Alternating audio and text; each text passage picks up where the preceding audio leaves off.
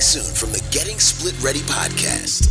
Now, our next guest is Karen Khalil, a mental health professional and therapist with an expertise in depression. What's the difference between being sad and depressed? I know that question goes out a lot. Sadness is a normal emotion that most people are going to experience, and maybe you experience it on kind of a more daily basis, and it's something that kind of comes and goes with time. It's not something that kind of sticks with you. If you're sad because you lost a pet or you got in a fight with a friend, most of the time, if it's not uh, you know, a, a, depressive sort of a state, it's, it's something you kind of process through rather quickly and you kind of move on. Depression has more to do with you have a traumatic event, for example, and let's say it's it's the loss of a family member, and you know you're going to go through the normal stages of grief and you're going to be sad about that. But sometimes what happens is if you're not processing through it appropriately, um, you can get stuck in that and then you start to notice different patterns of behavior that you're experiencing that are out of the ordinary for you. And you know